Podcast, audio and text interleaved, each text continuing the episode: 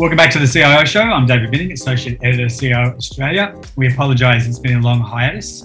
A lot's been going on while we've been off air, including the rebranding of our parent, I D G Communications, as The Foundry. Watch this space. Now, as anyone who follows C I O would know, Revenue New South Wales C I O Kathleen Mackay took out the C I O fifty twenty twenty-one, largely for her work in applying A I and machine learning to identify vulnerable people and to help develop better systems and processes for managing them in the system.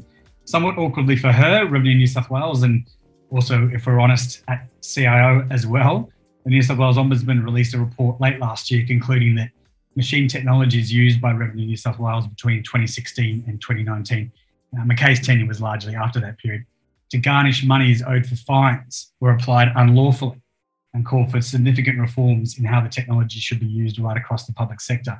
It spawned an inevitable flurry of headlines proclaiming RoboDebt two point oh and was no doubt viewed by many working in tech as an unnecessary setback on the road to governments harnessing machine technologies to deliver better quality services to people, communities and businesses and improve lives. And there are many examples of this happening, of course.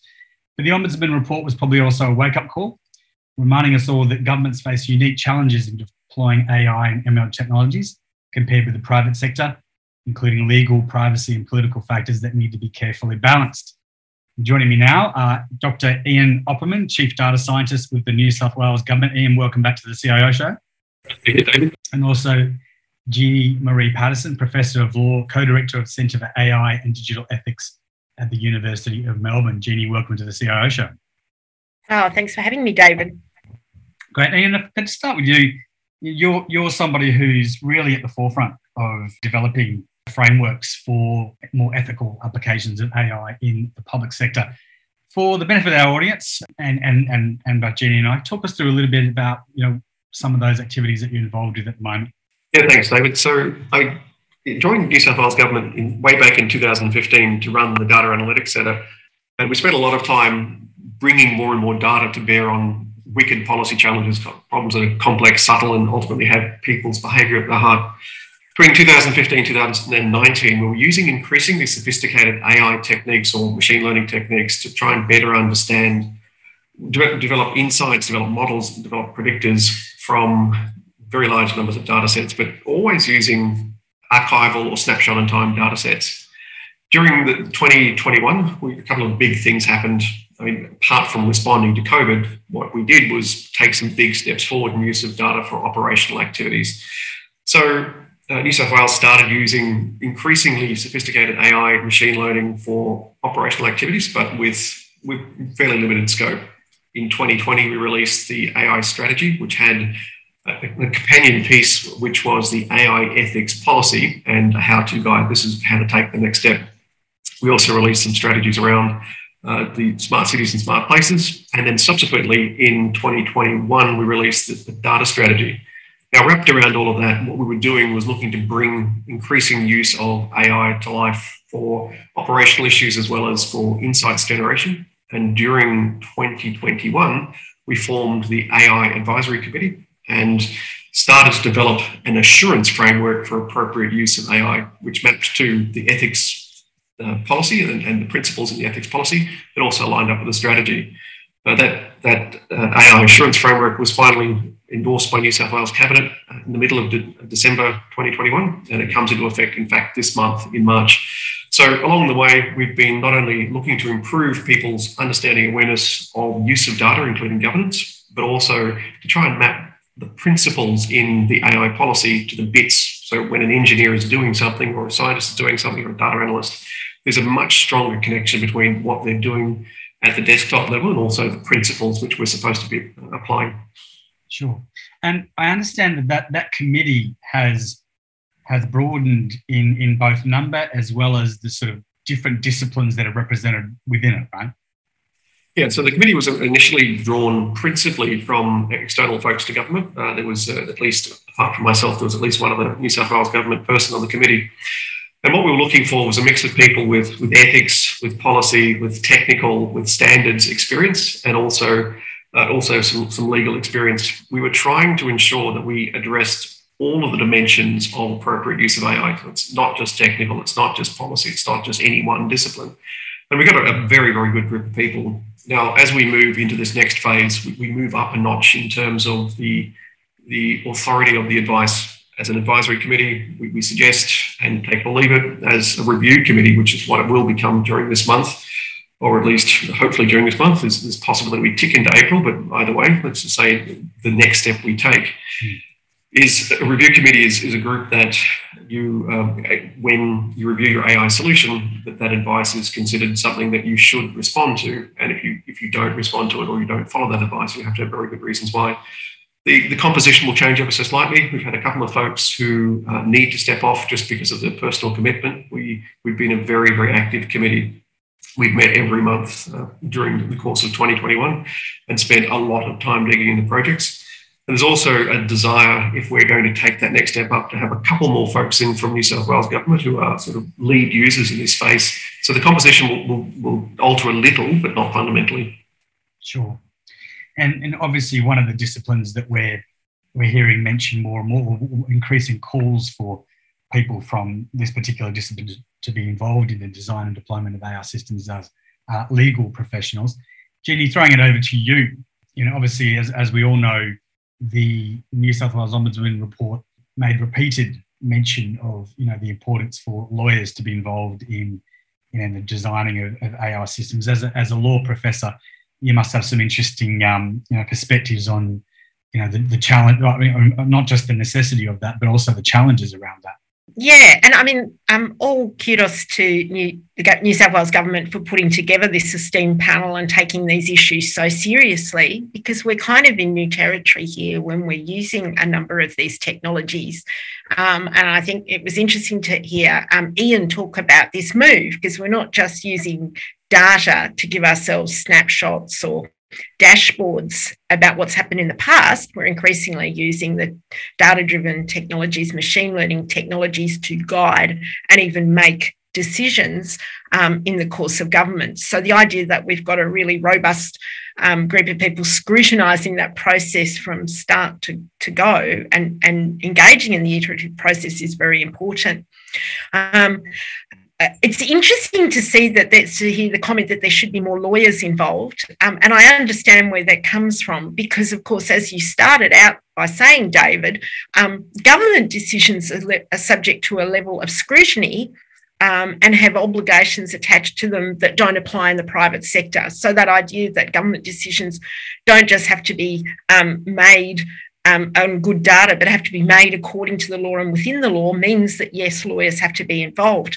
But what I'd also say is that the people who need to be involved are the people who um, understand the, enough about the technology to see the problems that might emerge. And obviously Ian is one of those people and is on the committee. Um, and also I would say the people who are affected by the technology. So I, I said before, we're in a new field. The law doesn't really know what to do with some of these machine learning, data-driven technologies. The technology is by far outpacing the law. The law is, I think, capable of evolving to be to respond, but we need people that are affected, people who are ethicists, people who are technologists, to think carefully about what we want the technologies to do, what we want their impact on society to be, and not just look at that legal compliance question. And I, I would say I have every every confidence that Ian is Ian's committee is aware of this, but it's really important, I think, for our listeners to understand that the law in this space is really only the only the beginning, and the challenges we're facing go well beyond what the law at this point is responding to. Yeah, I mean, the, the I mean, that New South Wales report was, I mean, it was a pretty, yeah, pretty stunning document, really, isn't it? Hard going, yeah. Reading, as we can all appreciate. Yeah, sorry. I was just going to say, one of the interesting things about the New South Wales report is it talked about the fact that it was the Ombudsman, and the Ombudsman scrutinised decisions to see if they're lawful, if they comply with the requirements of the law that's given power to the relevant decision maker, to make sure that the decision is not contravening other laws, such as laws against discrimination. But the Ombudsman also has the authority to look at whether the decision is fair in the circumstance, and that that is that goes beyond compliance with the law as it's written now and looks at these questions about the effect on vulnerable communities, the effect on society, social license, and the expectations, indeed, of broader society for how government should interact with its um, citizens. Yeah, indeed. I mean, that that sort of leads us inevitably, and it's, it's so so huge, this topic, but you know, your comments there, Judy, just sort of lead us inevitably to that question about discretion within within the law, in particular as it relates to, to government and the law and and citizens. And you know, obviously with the the New South Wales Revenue New South Wales incident and um, and many other examples, that seems to have been a kind of you know a, a snag really, whereby it's been found that computers have overridden, you know, knowingly or unknowingly, this sort of enshrined responsibility for public servants to exercise discretion. And it, and it really looms large when you're talking about vulnerable people, right? Absolutely. So there's a combination of concerns that were raised in the Ombudsman report. And let's remember this report is looking back at a period of time that, that you know, I think it's looking back twenty nineteen and, and before then. Yeah, um, and so some of these issues have been addressed. But what the report was saying is that the automated system that was garnishing debts, so that's taking money out of, out of so people who owe money to the government, fines and the like, um, there is a power for the government to, in fact, take money directly out of their bank account to pay that debt. And there's certain rules that are that attach to when that can be done. And there's also a requirement for a decision to be made, for the decision maker to be satisfied that this is appropriate in certain circumstances. And what the automated system did is, one, it automatically took the money out. And two, initially, it in some cases, it took all of the money out. Um, Now, the, the New South Wales Revenue Service addressed that problem of all of the money being taken out of um, citizens' accounts because people were left with no money to buy food or pay rent or fix their fridge. So it addressed that problem, um, and it made an attempt to introduce a hardship um, program for, for debtors or people who owed money to the government who were vulnerable um, or under financial hardship. So It, it, you see an iterative process happening there with the system being improved. Mm. Um, but at the end of the day, the report makes, the, the Ombudsman report makes the point that this is supposed to be a discretion, and a discretion requires that a human applies their mind to the problem. And even a recommendation from a computer about what should be done might be factually accurate in most circumstances, but if the decision maker doesn't have adequate information to themselves be satisfied in the circumstance, then that decision is outside the law, as well as in certain circumstances, you know, being unfair. And if I can just make one other point, the Ombuds, the, the Revenue Authority who was garnishing the debts did, did fix these problems as it went. Yes. But we shouldn't be really experimenting with people's lives like that. Like the, the system should have worked better before it was implemented. I, yeah, I, I, sp- I suppose so. There's always going to be a degree of trial and error, I guess. Honestly, during the course of the last year, the stuff that, that New South Wales was using A I for, it's actually really serious. Uh, so the conversation we've had as the uh, advisory committee, they are very respectful, but they are very, very serious conversations where we look at the potential and thinking through those harms. The, uh, you know, we, we started with the easy ones and then we worked our way up to the hard ones during the course of the year deliberately, just so we, we could upskill as a committee. And we, we had some very, very serious, very respectful, very serious conversations with health and with police and some other folks. And, and of course, we know throughout the COVID pandemic how important, you know, machine technologies have been in, in managing this really unexpected uh, crisis. Yeah, David, I mentioned that up until two thousand nineteen, we've been exploring a whole range of different data analytics applications, machine learning, lots of different data sets, really trying to push the, the big data envelope and, and demonstrating value. twenty twenty changed everything. With the advent of COVID, everybody wanted up-to-date data from a whole wide range of different variety of different sources because they needed to know what's going on right now. They needed situational awareness. They needed it right now. And increasingly, they wanted to understand the implications across domains of of the health response, the restrictions, and then subsequently the economic stimulus. So the value of data suddenly went up in everybody's esteem. The value of real-time quality analytics, which helped people make decisions, actionable analytics, suddenly went up in everybody's esteem. It was remarkable. It was a remarkable time for the use of not only a wide variety of data sets, non-traditional data sets. Health, for example, we're looking at transport data and possibly have never done that before. Mm. Transport, we're looking at, at a whole range of different economic impacts data and possibly have never done that before. And Treasury, of course, was looking at trying to understand how people were responding to those, those, those health-based restrictions. So it was an incredible time for an increase in an understanding of the value of data analytics. It was an incredible time for people to look beyond their traditional domains in terms of the variety of data sets. And it was an incredible time to remember the importance of governance. We all knew that during a pandemic, people are willing to have more data used in order to deliver a better outcome. But we also knew that that change in balance is something that would not last forever. So we, we really doubled down on the governance aspects. We really double down on clarity of purpose and ensuring that that it was the the right people accessing the right data for the right reasons at the right time and not an ongoing uh, situation. So it was an incredible period, and the uh, it, it certainly moved us forward. And a lot of the, the what we learned from that was then built into the New South Wales data strategy, which was ultimately released in twenty twenty-one. So in, in obviously New South Wales is, is the biggest state in Australia by some margin, but Virginia, of course, the the COVID crisis was was probably you know, worse in Victoria, in particular in Melbourne, anywhere else. I'm just wondering what your thoughts are on what, what Ian mentioned then from the perspective of New South Wales Health, how it relates to what your thoughts are about the uh, Victoria's response from an I T point of view. I'm probably not going to go down the Victorian response route because we we know what happened there. But I think Ian's right. I mean, we saw, I think, tremendous public interest and generosity in terms of using information to control the pandemic. But I think it also almost provided us with a A, a case study or an illumination of the concerns that can arise when we're using data and data-driven technologies and public-private partnerships in a situation of emergency. Because I think although people really wanted to be able to contain the spread of the pandemic and the like, if we think back right to the outset when, remember, COVID safe, and mobile phone tracking, which fell off the radar quite quickly.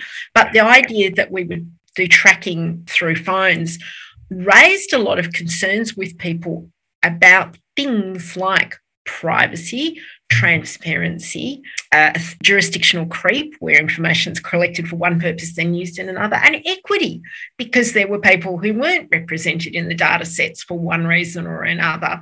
So I think Ian's right. It pushed us along in what can be done with data and the need for good governance, but it also, I think, made us reflect on the risks.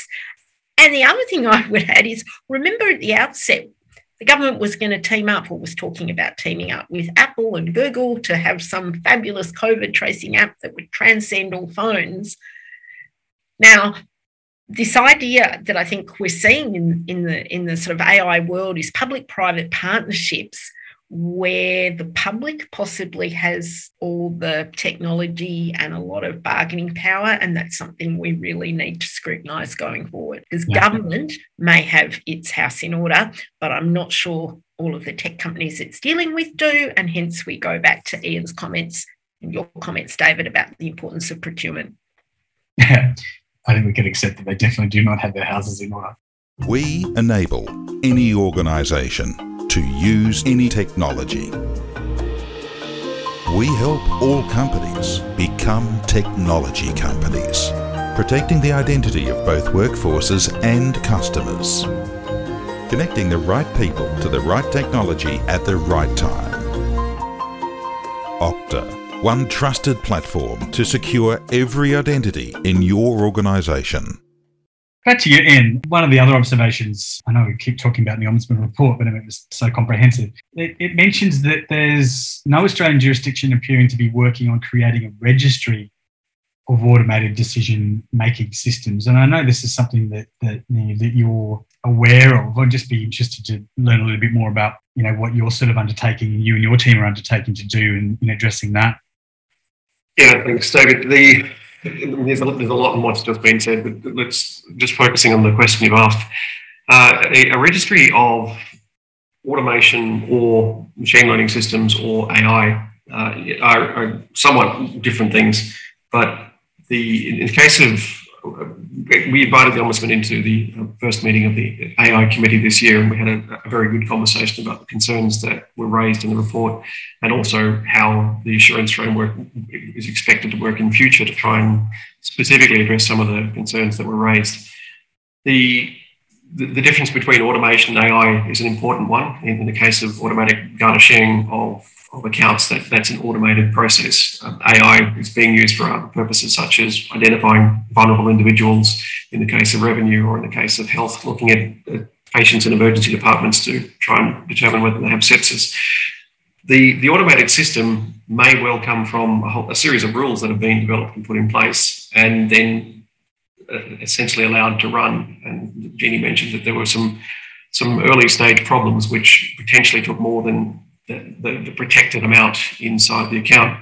There's a couple of things in, in what we're doing which are really trying to ensure that we do move cautiously forward with the use of A I, and that means with every project, pilot first and then scale, so that we identify those amplification issues early on. But coming back to the question you asked, there's there there is such a broad spectrum of use of data, use of automation, use of machine learning, and use of, of really sophisticated machine learning. The conversation we had with the Ombudsman went along the lines of, would it be better if we looked at where we were really pushing the envelope with really advanced use of A I, such as, for example, the sepsis prediction or vulnerability prediction, or is it of more of interest to understand applications of, of automated systems or of rules-based systems which, which don't adapt, which don't learn, except by people coming in and, and modifying the system. And the conclusion was that at the moment, it's, uh, it's, it's probably more important to understand, at least from the, the world of A I, where we're really looking at those cutting edge components, and it would be a snapshot in time. But from the, the, the complaints that get generated or the concerns about appropriate use of, of rules-based systems, there is, there is something a little different, but potentially uh, valuable from the Ombudsman's perspective around understanding where these automated systems are running. Ian has raised such an important distinction that I think is worth spending some time on, which is this distinction between an automated system and a machine learning system. And indeed, we could go further and go an adaptive um, machine learning system and one that's that's fixed in time, effectively. Yeah, yeah, yeah. Um, and what I think Ian is talking about, and Ian, you're the expert, so correct me wrong, is a lot of the automated processes we have are, in fact, expert systems. So these are things that are designed and coded by people and kind of follow a, a binary model, yes, no, yes, no. And in fact, some laws can be put into that model. Some laws actually do lend themselves to being put into an, um, you know, a decision tree or, or a, you know, sort of um, decision pathway where we, we follow the reasoning through. And often people go, well, we should be worried about machine learning because that's the it's machine learning that raises the black box problems if we don't know how the decisions are made, because they're based in correlations that are found in large data sets identified through neural networks or some other form of um, technology, whereas expert systems are programmed by humans, so we've got more control of them. But from the perspective of the citizen, they don't know which system is being used, and it doesn't really matter to them because in either case, they don't have scrutiny of the system. They don't have a way of challenging the decision. They don't have a way of understanding it.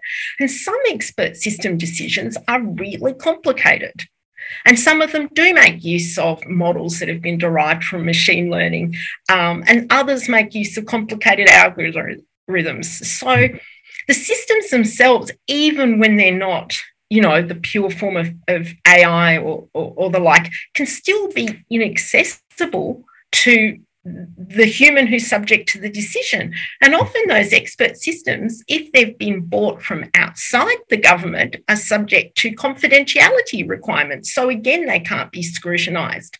So I think the distinction, of course, between machine learning systems and other kinds of systems is important, but let's remember from the perspective of the person who is subject to the decision is made in that way, it doesn't matter.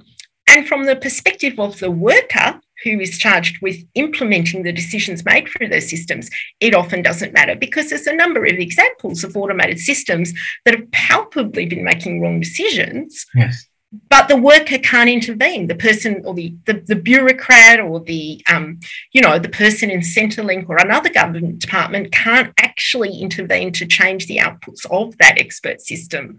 So mm-hmm. So those those those concerns about, that we tend to associate with A I, I think, do backwash onto some complicated expert systems, and we always need to be concerned not just from the perspective of the technology, but the perspective of the person who's having to work with it.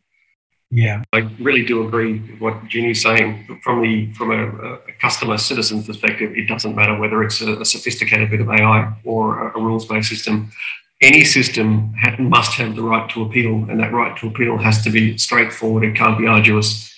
When when talking about very sophisticated systems, uh, which are such as the uh, automatic um, mobile phone detection for drivers or uh, speed cameras, there are mechanisms for appeal which do get uh, caught up in, in legal systems, which are not necessarily that straightforward to appeal. But if you've got a fine, there should be some very simple way of, of appealing Um, and, and and looking to seek redress. And the issue about explainability is, is one that comes up quite often. It, it, it is the case that increasingly complex systems produce results which are difficult to explain. If you've got a result you can't explain because the black box said, then it's absolutely essential to have a human being in the loop to be able to identify whether or not yeah. that result is, is, is appropriate for those circumstances. Yeah. I mean, and if you're talking about a private, a private sector company that maybe spends a you know, uh, uses um, findings from A I systems to to drive an expensive marketing campaign, and it succeeds or doesn't succeed. Well, that's not, neither here nor there. But um, obviously, in, in the public sector, the implications are, are potentially dire. There's you know there's legal implications, there's obviously political implications as well. Given that, Ian, do you think that, and this is probably just a rhetorical question now to think about it, that that people in, in the public sector that are buying I T, procurement officers, um, are having very different conversations with A I vendors than, say, their counterparts in the private sector? So I think that's a, a really interesting question. So government has obligations and has has um, or has abilities which are different to uh, private sector companies. So as a consequence, government is typically more conservative and typically more hesitant to uptake Uh, new technologies, in particular because of concerns about unintended consequences. With, I mentioned we just produced the A I assurance framework, so it was adopted by Cabinet in mid-December last year after a year of, of working through the principles and applying it to existing A I solutions, all of which were being piloted. And some of the conclusions we reached were that We, we absolutely need to be able to balance a couple of issues. It needs to be complex enough to be useful. It needs to be uh, simple enough to be usable. Uh, it needs to help ensure that people understand their responsibilities for using A I without placing more responsibility than the existing solution had. We have to be able to understand the potential harms, but also compare that to how things are done at the moment. And, and fundamentally, it's an assurance framework for use of A I as opposed to an assurance framework for health or for justice or for education. We're looking at education's use of A I, not, not education.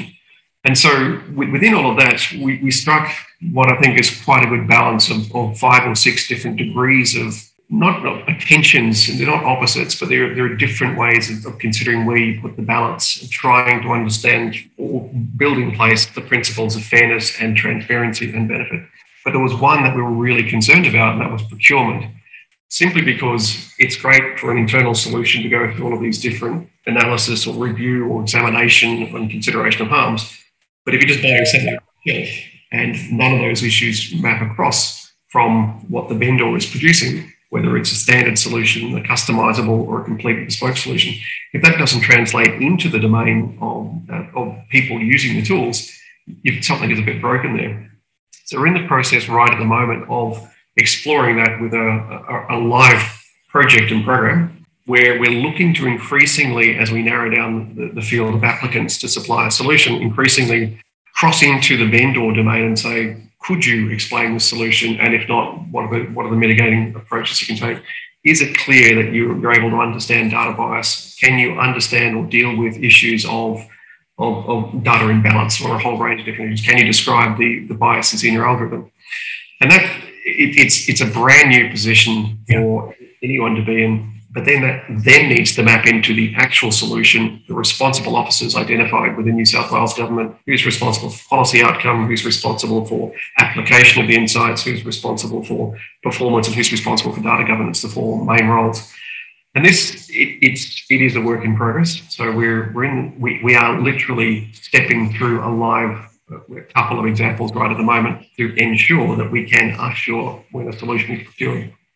Sure, and and presumably it's also very important that you have you know increased awareness throughout the public sector and the different you know the different levels of seniority about the use of these technologies as well, because. You know, it's going to be, it will be presumably problematic down the track if if that, you know, increased awareness were to not occur, right? Because then you still have large numbers of people that are oblivious to, you know, what is behind the systems that they are sort of, you know, working with and presiding over. Yeah, absolutely. So there's a couple of fundamentals that we we really identified in, I mentioned we did the A I strategy and then the data strategy. And part of that was because data usage is a, is a bigger deal than A I, just from the perspective of all the different ways you can use it. And one of the call-outs was there needs to be an uplift in terms of everyone's understanding of how to use data, everyone's understanding of appropriate uses of data.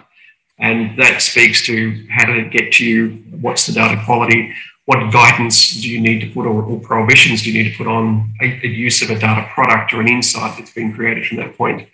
And also thinking about, is it appropriate to use this data for this particular purpose? So to get back to one of Jeannie's points, the issue about end, I mean, customers, citizens, actually not caring about whether it's a, an automated process or a sophisticated al- algorithmic process. It, it's, again, I agree that's exactly right. It's it's a decision which is made, which has been informed by some sort of, of uh, data-driven process.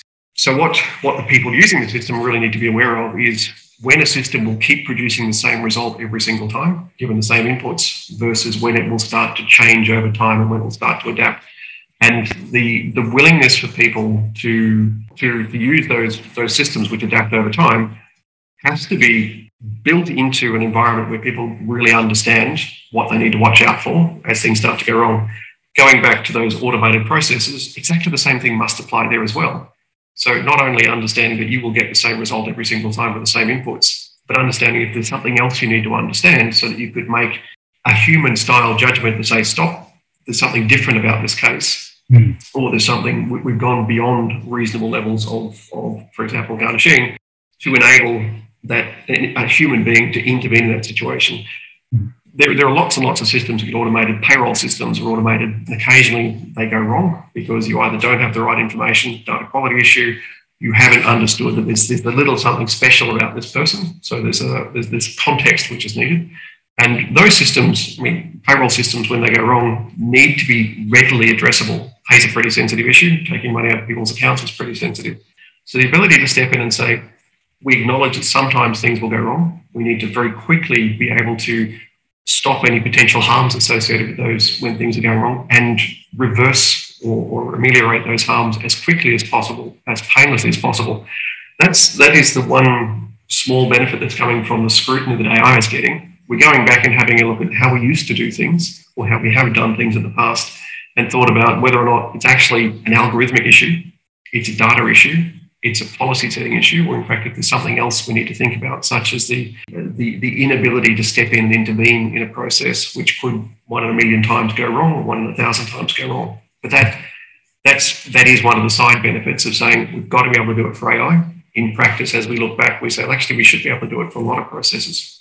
So that's really interesting, Ian, because actually, if we think back to the Banking Royal Commission, one of the one of the horrors of the Banking Royal Commission, the fees for no service, where banks were continuing to take fees for financial services that weren't being provided, and in fact charging fees to dead people, where they were continuing to take yeah. um, fees from people who... who that was where the P R nightmare went over the cliff. Yeah, go on. Yeah, sorry. But those that's a really good example because those weren't sophisticated algorithmic systems. Those were simple automated pay systems, but but and they were probably, you know, historical systems that people had just stopped looking at, or the two sides of the department, one that dealt with customers and one that dealt with payments, stopped talking to each other. But that's a really good example of why, as, as Ian's saying, you know, we're focused on machine learning or A I, but we can have a back that can have a backwash effect on scrutinising the governance processes for all automated systems, or at least the more sophisticated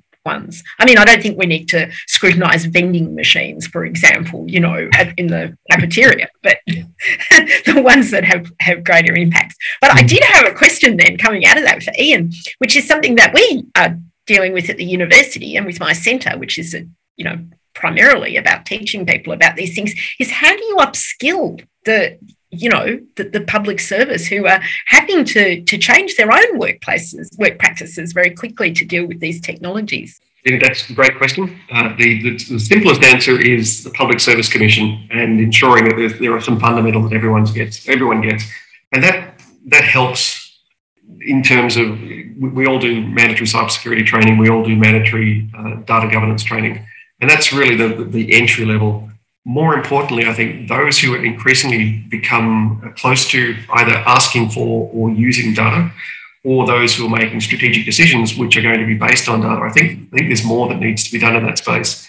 And I think really at the, the really senior end, we should have a safe space for very senior people to ask questions about what happens if I did do this, what are the things I need to consider, or you know, why can't we do this? And those two questions are, are really quite scary questions to be able to ask if you're not in a trusted environment, because of the risk of either um, being seen to not understand this, this new domain clearly enough, or not necessarily thinking through some of the consequences.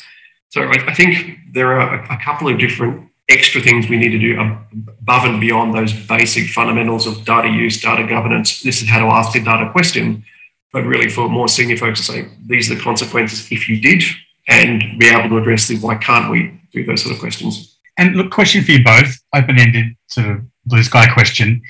You know, do do we anticipate that, you know, down the track, you know, some of these more unfortunate examples of A I systems going wrong will cease to to occur? The COMPASS example in, in the States is a, is a pretty compelling one, where we, the system was found to, you know, be harbouring bias against African Americans within the the parole system within within the U S. There are many, many other many other examples, including examples in Australia with the Department of Immigration and elsewhere. Do we think that, that those kind of, you know, stuff-ups, for one of a more elegant way of putting it, are uh, are, are going to be a thing of the past? I go first, and Jeannie can have the last word. So uh, I think it won't be a thing of the past. I think we will see uh, more and more use of data, use of A I is inevitable. We are seeing it everywhere, and that includes widespread use of commercially available solutions, which are essentially the widgets, the, the Alexas and the Siris. They're increasingly being used, and we don't yet know what the full consequences of even use of commercial widespread applications are. We know that in the world of, of customisable or truly bespoke, we must be more careful. And the New South Wales attitude is deliberate but cautious. So it's going to happen. Let's make sure we, we pilot and scale. Let's try to think ahead. And these are the sorts of things in the assurance framework. Think ahead about what could go wrong. Think not only about those immediate consequences, but, but secondary considerations. What if other people get swept up in an A I system that, that unintended? What are the what are the consequences of repeated application of an A I system? And to think about not only what might happen, but also the mitigating factors. And then think about how much scrutiny do you need on your A I solution? Is it okay to have internal review? Must it be external review, or must be really formal external review? And that again depends a little bit on the potential consequences. And then go through the process of understanding all of the stuff that you need to understand about your data, your algorithm, and your outputs. Have someone really constantly checking the out- the outputs, the outcomes, and thinking through all of those steps from, from beginning to end, and then never stopping. It's not it's not a set and forget. It cannot be. Any system that can adapt is something that needs to be constantly monitored. Any system which can't adapt needs to be able to handle exceptions. So the two different sorts of opposite views to set and forget. I think set and forget is where, where things really go wrong. And then finally, when things do go wrong, then there must be a straightforward mechanism, not only to tell people it's happened, but also to do something about it, to, to mitigate or reduce the harms as quickly as possible.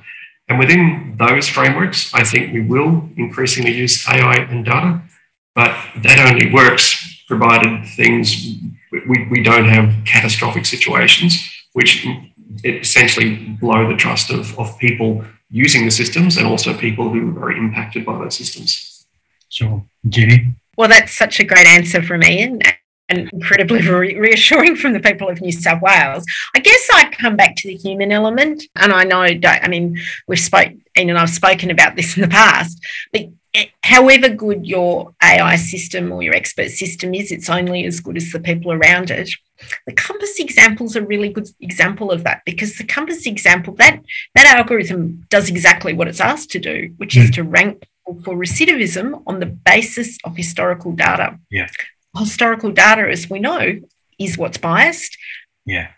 And what people do with that data is potentially biased and problematic. Yes. So it's the people sitting around the system that yeah. determine how well the system works, as well as, of course, the things Ian's spoken about, about, you know, designing and testing and retesting and auditing and iterating. But the people sitting around the system are important, and they need to understand, unfortunately, or it, it's a challenge. They need to understand enough about the technology to be able to ask the questions um, that Ian's speaking about. And they also need to be reflective enough about the society we live in now and the society we want to live in to make sure that the policy decisions that are made about the implementation of those data-driven systems are genuinely helping people and genuinely upholding democratic ideals. Yeah.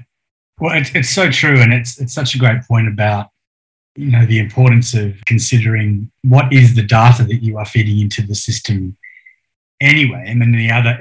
you know, popular, popular, I want to sort of widely discussed example is the Amazon re- uh, resume debacle, where you had generation, you know, generation of resumes, most of which were male, fed into a system, which had, through no fault of its own, just declared that, well, if you had things like women's volleyball team on your C V, well, therefore you're unlikely, you're going to be an inferior candidate. I mean, a very embarrassing situation. And that's that's that's almost that's that example of the Amazon hiring tool is a really good example about why these that these have to be questions that are asked in society now, because of course historically women weren't being weren't training as software engineers, but but so simply adjusting the algorithm to say don't take gender into account wasn't going to work, because no. that particular algorithm was looking for correlations, and the correlation was certain words associated with women meant not good, and so, so certain words associated with male experiences meant good. But it was just historical data,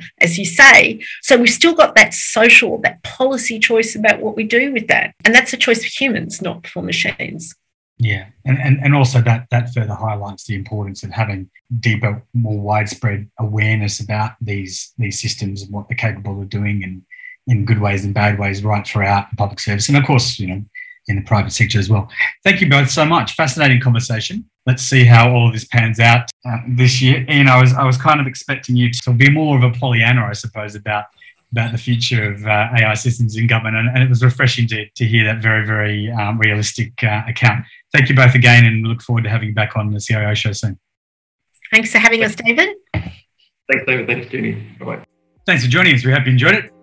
Coming up next, we're going to be talking about, and hopefully to, Australia's Digital Transformation Agency, the D T A, about recent changes to its senior leadership, including high-profile departures and the appointment of yet another C E O, Chris Fechner, in October last year. We also understand the D T A's remit has shifted significantly from leading digital projects and being a digital disruptor to being more of an advisor and overseer. We've not had a lot of luck getting the D T A to speak with us here at C I O, and we're not alone in the media, possibly because of the heavy criticism the agency has come under in recent years as it's overseen some of the biggest digital projects across government in Australia. But we're nevertheless hoping to have Fechner or someone else from the D T A come onto the show to help us better understand this new direction, sorts of projects it's currently working on, and how it's helping to advance the broader digital ecosystem in Australia. We hope you can join us.